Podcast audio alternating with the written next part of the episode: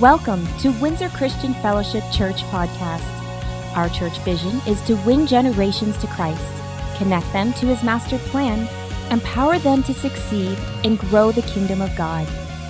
For other podcast resources or more information about Windsor Christian Fellowship, please visit us at www.wcf.ca.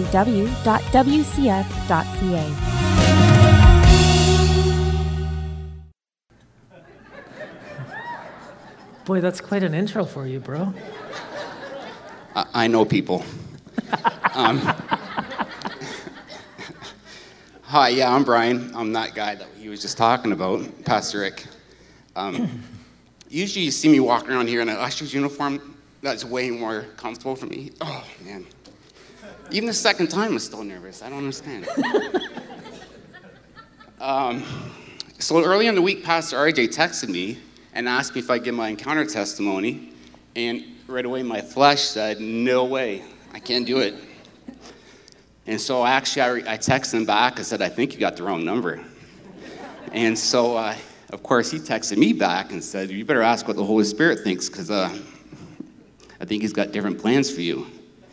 So I did. I prayed, and he was right. The Holy Spirit says, You got to face your fears and come on up here and talk. So here I am.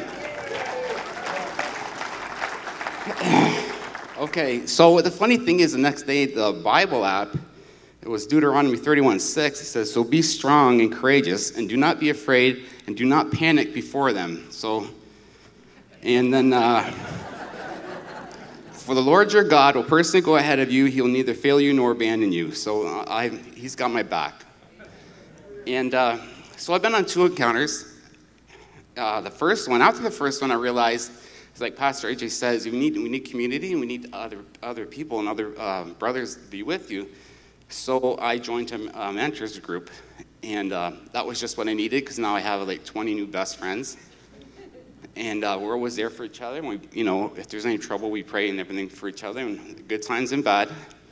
And then on the second encounter, I realized that I went in there with an open heart and open mind. and, uh, sorry and I needed wanted to get the most out of it.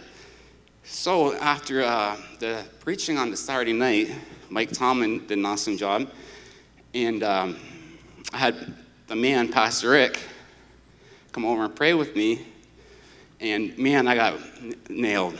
The Holy Spirit, you might not remember, but I do. uh, even uh, another brother was there praying too, and he said before he started, he said, it looked like I was sliding down the wall, like I didn't. And, and then afterwards, instead of looking down at me, they had to look up. Whew. So, um, yeah, that really, it really rocked me. Um,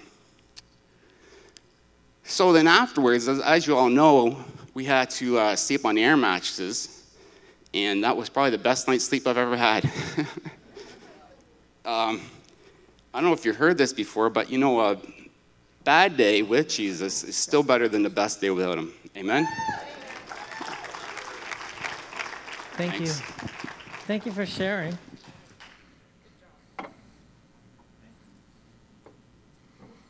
We'll see you on Encounter. Everybody has a unique experience there.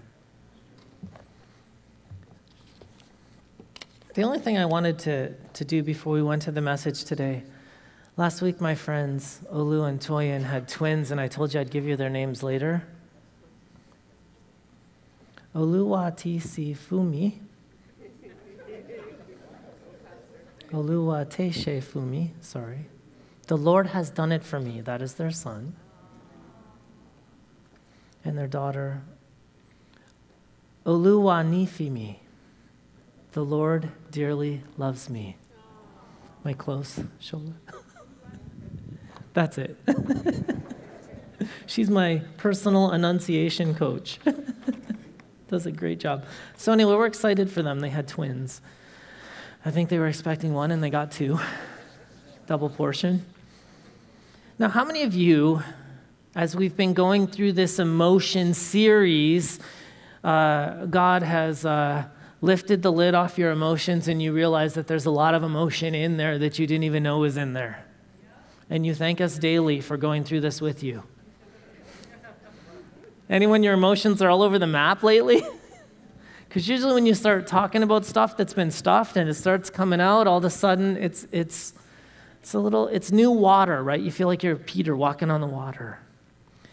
And today we're going to be talking about grief, and these next couple emotions really, I believe, they kind of touch on most of the ones that we've talked about. In other words, we've talked about depression and sadness, and, and, and when you're going through and grieving something, you can experience many different emotions. Grief, I have some definitions here at the beginning deep sorrow, anguish, mental suffering or loss, even painful regret. Essentially, everyone's saying normal and natural emotional reaction to loss or change. Okay? And then it creates these conflicting feelings caused by the end of the change in a familiar pattern of behavior. For instance, when you have two people standing at the altar, there's all these feelings of love and excitement and the dreams they have about starting a new life together. But at the same time, there's these conflicting feelings of, I'm giving up my independent life. I have to learn to die to myself. I can't be so selfish anymore, right? So there's a grieving process that happens, even though the, the benefit can far outweigh what you're facing there's these things that happen inside of us. Now, each person grieves in their own way and at their own pace or their own timeline. So it's very difficult to put timelines on it because what works for you may not apply to someone else because everyone's unique individual and they have their own experiences that they're working through. How many know this is true? And in Christ, it's normal and healthy to grieve. Even Jesus grieved says he was a man of sorrows. We'll come back to that later. But I find that sometimes Christians discourage the grieving process. Yes, we're supposed to have hope. Now, we don't want to embrace grief and stay there, but it is something that we need to process and walk through. And I know everybody likes hearing about we have to walk through stuff. Yes, we have to walk through stuff, but God will be right there with you. It's a long, slow road forward. Now, depending on who you read, there's somewhere between five and seven stages that they say when they're talking about grief. And I've broken them down to five that I want to talk to you about today. And, and I think it's important that you bear with me while we lay the foundation for this so I can show you at the end where the scriptures show us the way of hope and how we can look to the cross to help us walk through this. The first thing that usually people experience when they're grieving something, and it's not always just in the context of death, which is the first thing we think of. There's, there's over 40, I've seen lists of 45 things or 75 things that people grieve. There's many things that we can grieve having to do with change in position or loss of relationship. We'll talk about some of those. But the first thing that we go through is shock and denial. We become numb. I think this is just a human defense mechanism so that we can handle the pain, at least the initial pain that we experience when there's loss that takes place. And it kind of protects us from being too overwhelmed all at once. And I'll say this, and hopefully my wife will be able to explain it a little bit more in a few minutes. There's no right or wrong order for this. I just put them in order because I have to talk about them. But sometimes these all come at once, and sometimes they come one at a time, and sometimes you loop back to one that you think you've already walked through. So there's not really a, a predefined process for grieving. The second one is pain and guilt. When the shock wears off, people often replace it with this unbelievable pain and suffering. And sometimes it feels unbearable as you're walking through this, but we know that God's grace is sufficient for us. And it's really important that we don't run to things like alcohol or drugs to just drown the pain.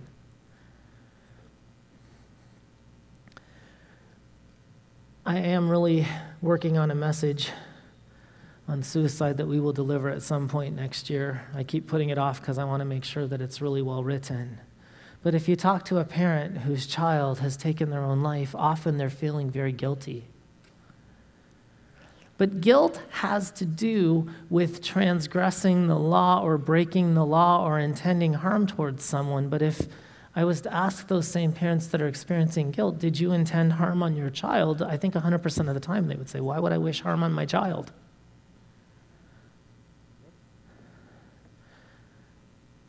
So I think sometimes emotions get a little bit confused and we think it's this one, but it's a different one that's coming up. We don't have to feel guilty. Which leads to the next portion where we get angry and we start to bargain. And we start asking all these questions about why and what ifs. What if I did this? Or what if this happened? Or what if I did this different? That's very normal to ask questions. It's important that while we're asking the questions, we make sure that we try to keep this under control because I've seen it do a lot of damage in relationships. In fact, when parents lose a child, it's very stressful in the marriage, and often you'll see even the marriage will break up because of the stress, of the pain, of the loss. And we often make rash decisions when we're angry or bargaining at this point. You know, I'll never drink again. Well, that's probably a good thing to do, not get drunk again. You know, that's, that's wisdom.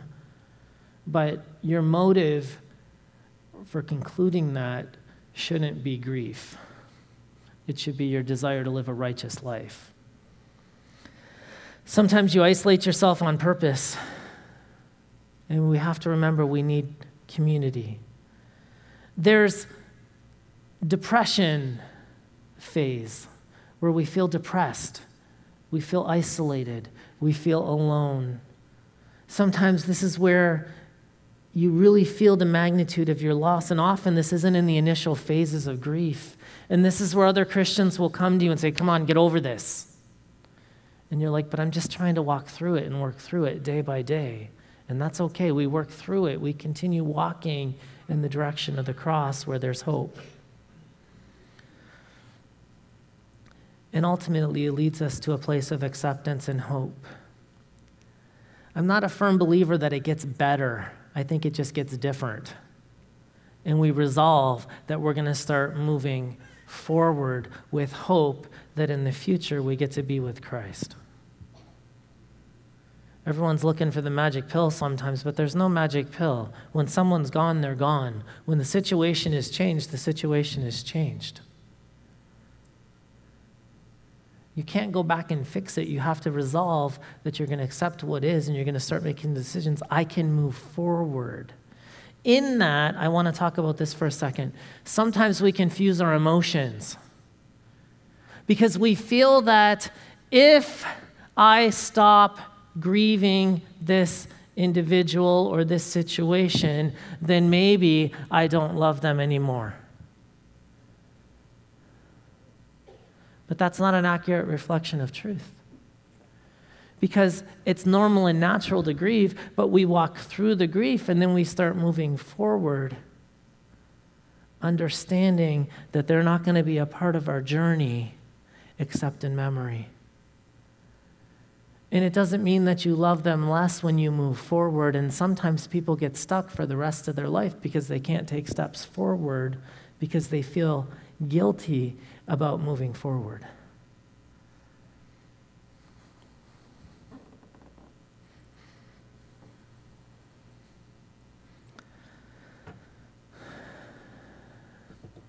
Come on up, Mary. There's lists of things that people grieve. And one of the main ones that people grieve is death. And I've asked my wife to come, and she's going to share on the concept of death and grieving. Good morning, everybody.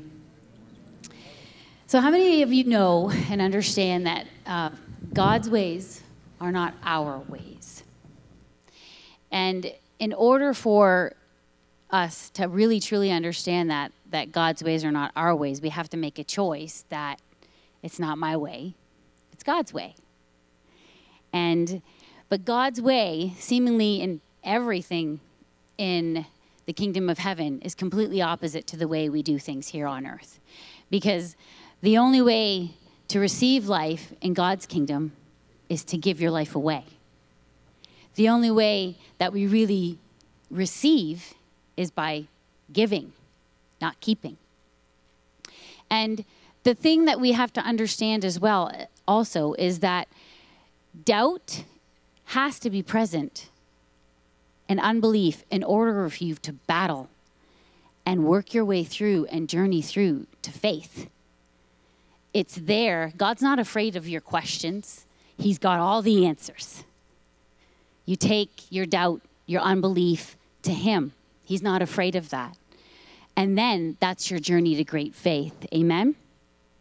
The only way that we get through and have that incredible tr- testimony is by we have to go through the test and walk through something difficult. So, in the same respect, we have loved, loved deeply. So, in the same vein, you will grieve deeply. They can't exist apart from each other. Because you have loved with your heart deeply, you will grieve with your heart deeply. And that's okay.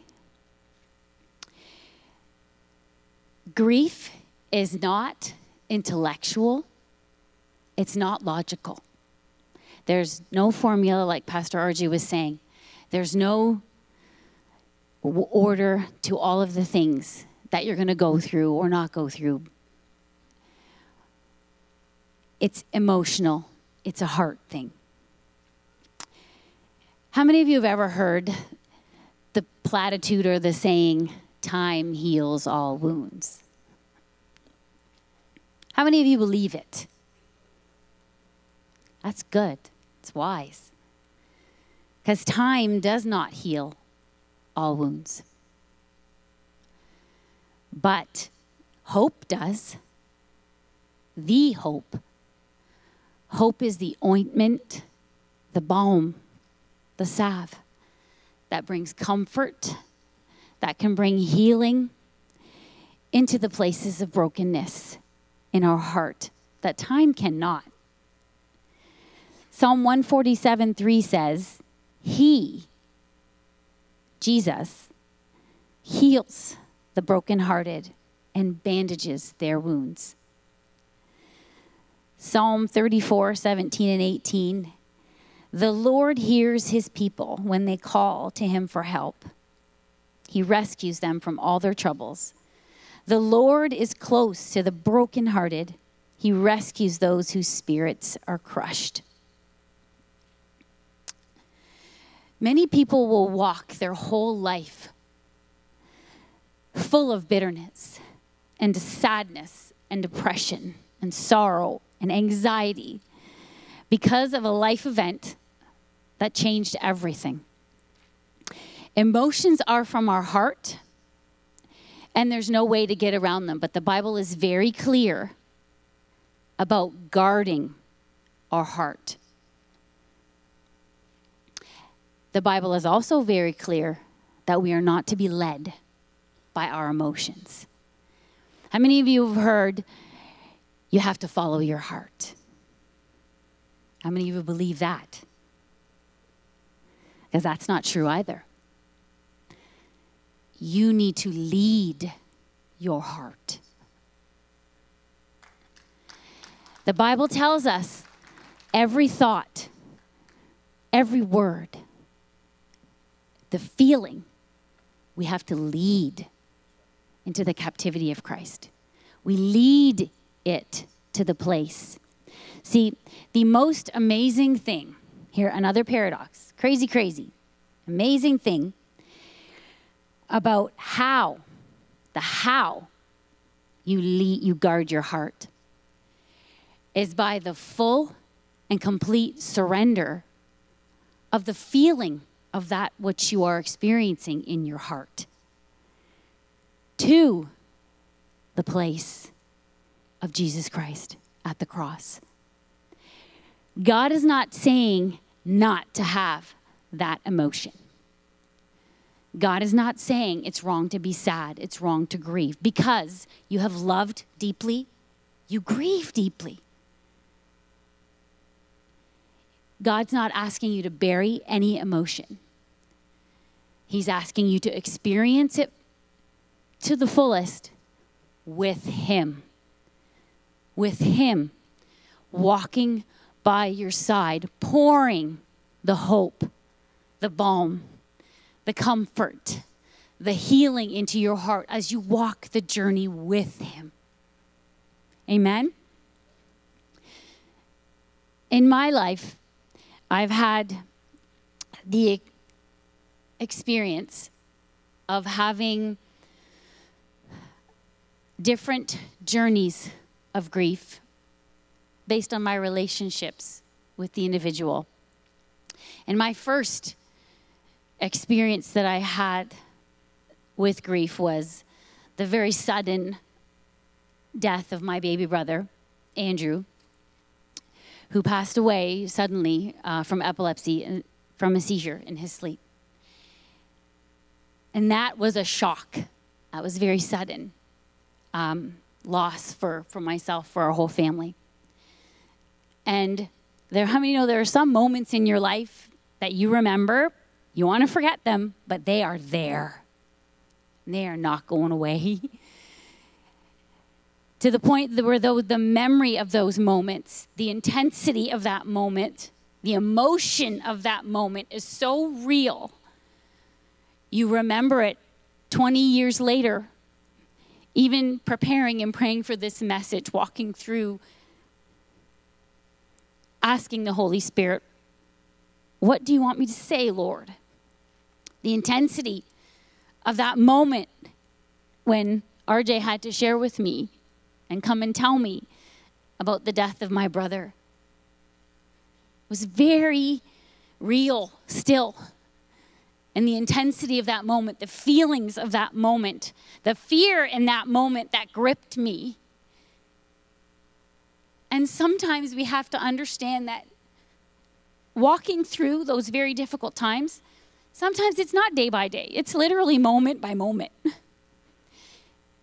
and that when you think you have no more tears to cry, and just from sheer exhaustion, you fall asleep, only to wake up and in for a split second thinking, was this a dream?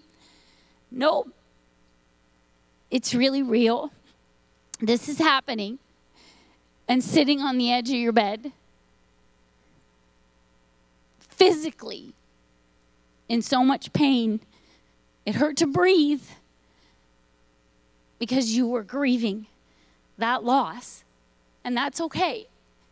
But at the same time, reaching out to Jesus, saying, God, if you don't help me to take the next breath right now, I just don't know what I'm going to do. And He's faithful, He does. And when you ask Him for the next breath, He does. And the next moment, He does. Because the very real reality is that if you don't give room to acknowledge the grief and the feeling and the sorrow, to experience them in a healthy way with Jesus. When you go through that in an unhealthy way, that is the way that you make room and provision for mental illness and processing in an unhealthy way because it affects the way you process and reason in your brain. We have to be careful of those things because even though emotion is from the heart, the way we process that emotion in our brain is very important because there are very real and physical responses that our body has through all of them. And we have to know where we take them. They're not wrong, but we bring them and we acknowledge them to the cross of Christ. We acknowledge those things. The next time in my life where I experienced loss was in the death of my grandparents, my Jiddu and my Sittu. But in that loss, they were my Jiddu was 85 and my Sittu was 90 and yes, I loved them deeply and I will miss them, but it was they lived a good life, a long life. Wow, the memories we had and the gathering around the table to talk and laugh about what things Sittu would do or things Jiddu would say and just the, the things they taught us and the atmosphere and the mood was yes, it was sadness, but it was light-hearted because we had so much in memories to share and to laugh and to love, and they left us with legacy. But it was in my very last experience with grief and the death of my father that God really, really did a deep, deep transforming work in my heart and really gave me the revelation of the work of the cross and the reality, really the reality of heaven.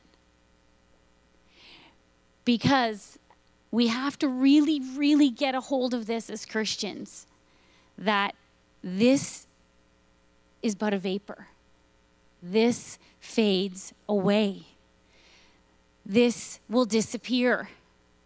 But God, our hope, has provided a place for us in heaven where our hope is forever. The reality, our reality is not supposed to be here. Our reality is in heaven. He has seated us there in heavenly places with Him. My father was sick with cancer, and he died, thankfully, through God's mercy, from a short battle. But in that time, because as God had been taking me through this journey, I was very real with the Lord and surrendering all of my feelings that were coming up my thoughts, my emotions, my disappointment at realizing that I was not grieving a deep love for my father. Because truly, there wasn't a deep love for him. But it was grieving the dream, the longing, and the intense desire of a love I wish I would have had from my father. And that I had to bury that, that I would never get it. And I was grieving that loss. But God, because He's just so awesome and He never ceases to amaze me, I marvel at what God can do with our heart, my heart, when I give it to Him fully and I am honest and I surrender it all. At the same time, simultaneously, as I'm grieving that loss, God asked me, You may not have got that love from your father, but will you be willing to show him that love that you didn't get? Would you be willing to love him in the midst of this? And out of that, God opened my heart so big to a heart of compassion for my father like I never knew. And the ability by God's grace, only by his grace, to be able to forgive him fully for what he had done. Only because of God. But only because I was real and I surrendered that over to Him and said, God, this is what I'm feeling. And leading my heart to the place where it needed to be to find hope and healing. In that place, God was able to show me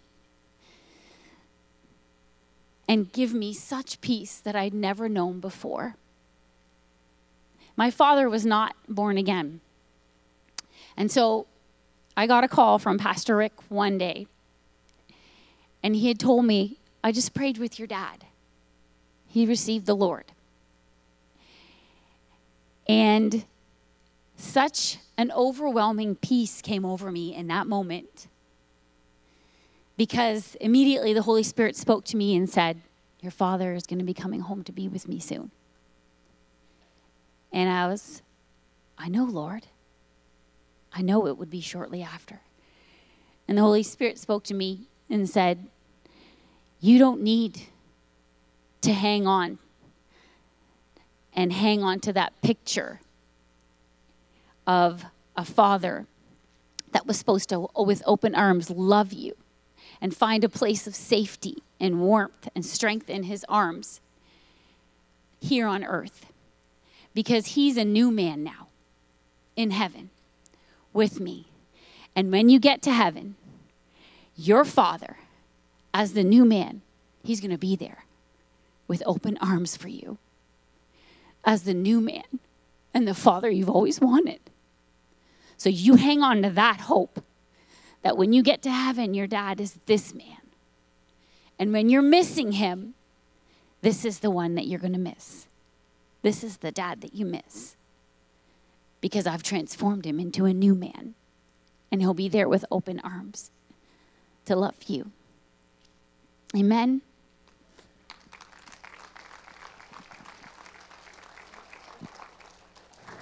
The next thing we want to talk about I told you there's many things we grieve, but sometimes marriages blow up. Sometimes friendships and relationships, they dissolve. And one of the things we have to keep in mind in this process is we grieve that when that happens. And we know that selfishness is a good indication that marriage is not going to be too successful. Unhealed hearts are big contributors. They're not the only things. But you can only own your part and start moving forward. But there needs to be a season of healing and restoration in your life. Too many people get to the point of grieving where they're feeling pain and they jump into another relationship thinking it's going to mask the pain. And it does for a season and then it blows up again. Which is why we encourage people to walk through a season of singleness first, walk through a season of healing. You know, too many single people, they go outside of God's order and outside of God's design, and they start becoming living like they're married when they're single. And then when the relationship fails, it's so much harder for them to walk beyond it because they've made some connections that God never intended for them to make because they're living outside of God's order. When you have friendships and the relationships dissolve, I, I tell people I had to break relationship with several friends over the years. One of my friends liked to borrow a lot of money. He didn't like paying it back. he also wanted me to sell things that I didn't want to sell. Contraband. so I had to sit him down and say, I don't want to, I'm going to have to take a step away. We can't hang out no more. But the reason for, and you know what? You go through a season of isolation, you go through a season of loneliness when you're trying to reestablish your connections. That's normal to grieve the loss of a relationship. Sometimes you can lose your job. Or on the other side of that, you can get promoted or your role at work changes. And then all of a sudden, the familiar relationships and routines that you have are changing and everything looks different. And we go through this grieving. You have these conflicting feelings within you. Again, grief at change or loss. I have a verse I want to read to you Isaiah 61. The Spirit of the sovereign Lord is upon me, for the Lord has anointed me to bring the good news to the poor. He sent me to comfort the brokenhearted, to proclaim that the captives will be released and prisoners will be freed. He sent me to tell those who mourn that the time of the Lord's favor has come, and with it the day of God's anger against their enemies. To all who mourn in Israel, he will give a crown of beauty for ashes, a joyous blessing instead of mourning, and festive praise instead of despair. In their righteousness, they'll be like great oaks the Lord has planted for his own glory. See, if you were to read the Beatitudes, you'd see Jesus, he starts out, Blessed are the poor in spirit, and then he goes to, Blessed are those who mourn for they will be comforted. Isn't that Matthew 5, 3, 3 4? I was reading one of the commentaries on this. Actually, his name is Jamieson Fausset Brown.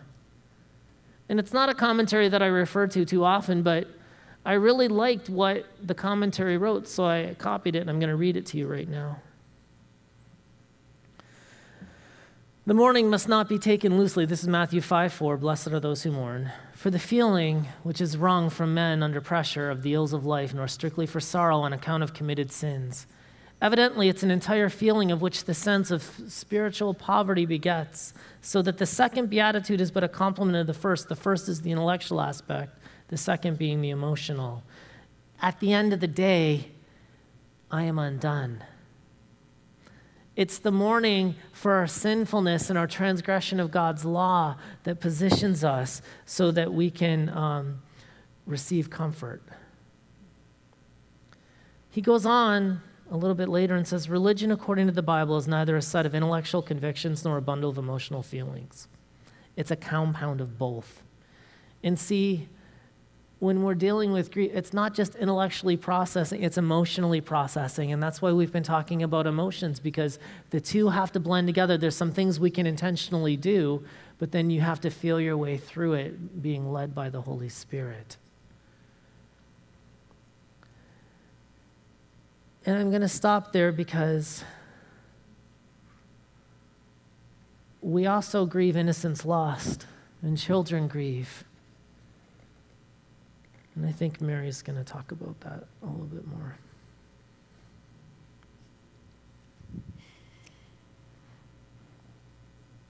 The innocence lost that Pastor RJ, I think, is referring to is the innocence that was lost that was taken from you. You didn't give that away.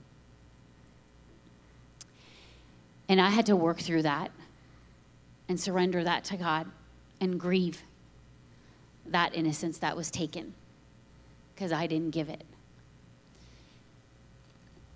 And we also have to understand that children grieve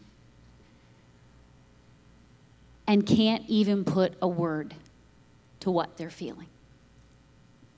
They are so filled and overwhelmed with a storm of emotion inside and filled with life circumstances that happen to them that many times they have no control over. And they are grieving and often cannot put words to what they're feeling. So it's very important for us, if you are an adult and a caregiver, and you're walking through these situations with children and young people, that we are providing that safe place with open arms. Because many times children act out out of what they're feeling and behaviors come out. And in those moments, it's really important that we're sensitive to the Holy Spirit when He says, correction is not needed here, but they need a hug. They need you to open up your arms and let them feel the strength and the comfort and the love of your embrace. Let them hear the peace that can come through your voice as you whisper in their ear that they're loved, that they're special, that you're here for them, that you also can help them and give them language to put to the emotion that they're feeling and help them sort it out. That we're telling them, I'm a safe place because Jesus is our safe place, and that many times we have to also recognize that we don't have all the answers for them. So we have to point them to the way, the way, the one who knows the way. We can't be Jesus for them. So we have to point them and show them the way to Jesus because they need to find their Savior too. You can't be the Savior, you can't be Jesus. You have to help them. Many times, children in our lives, oh, actually, all the time, they have borrowed faith from us. But then there comes a point where your children have to own their faith. It can't be borrowed anymore. And that's a journey that they have to walk through. But they walk through it much better in a place of safety where it's okay to have doubt and questions and unbelief because that's their journey on the way to finding faith. And it's their journey on the way to processing grief and teaching them that they don't have to be led by how they're feeling and act out of those feelings. But we teach them that they can lead their heart to the one who knows how to take care of their heart and it's in a safe place. Amen. Why don't you stand with us? And if you didn't have a chance to grab a communion element, the ushers can get you one. I'm going to read for you Isaiah 53 3 and 4. He was despised and rejected, a man of sorrows, acquainted with the deepest grief. We turned our backs on him and looked the other way. He was despised, and we did not care. Yet it was our weakness he carried, it was our sorrows that weighed him down. And we thought his troubles were a punishment from God, a punishment for his own sins. But the truth is, it was your sin and my sin that Jesus went to the cross for. And every time that we break his law, we break his heart. and he grieves for the lost. We need to see people through the same eyes that Christ sees people. And when people hurt each other and do terrible things to one another, when people lie and harm others and abuse one another and mistreat one another, God grieves. There's horrible things that happen all over our planet. I don't attribute those things to God. My Bible tells me the thief comes to steal, kill, and destroy.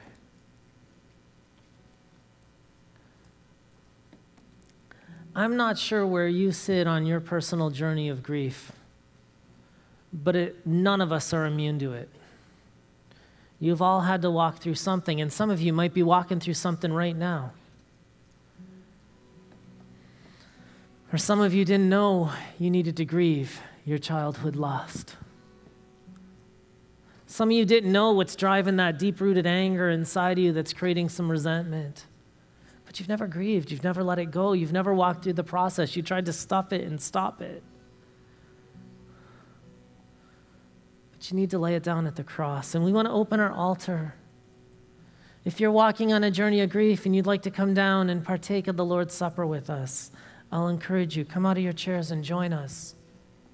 There's an anointing present to help you today, to strengthen you, so that you can overcome and you can stay strong in the process.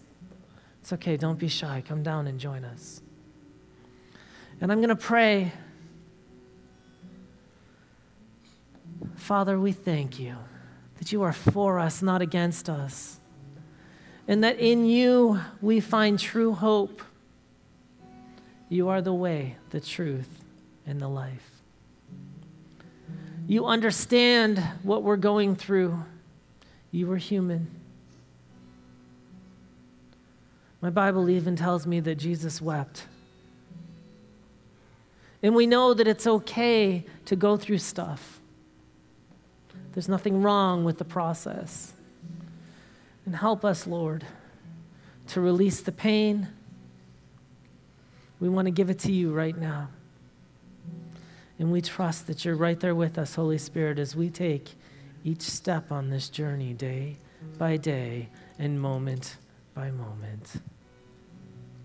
God bless you all. We'll see you next time.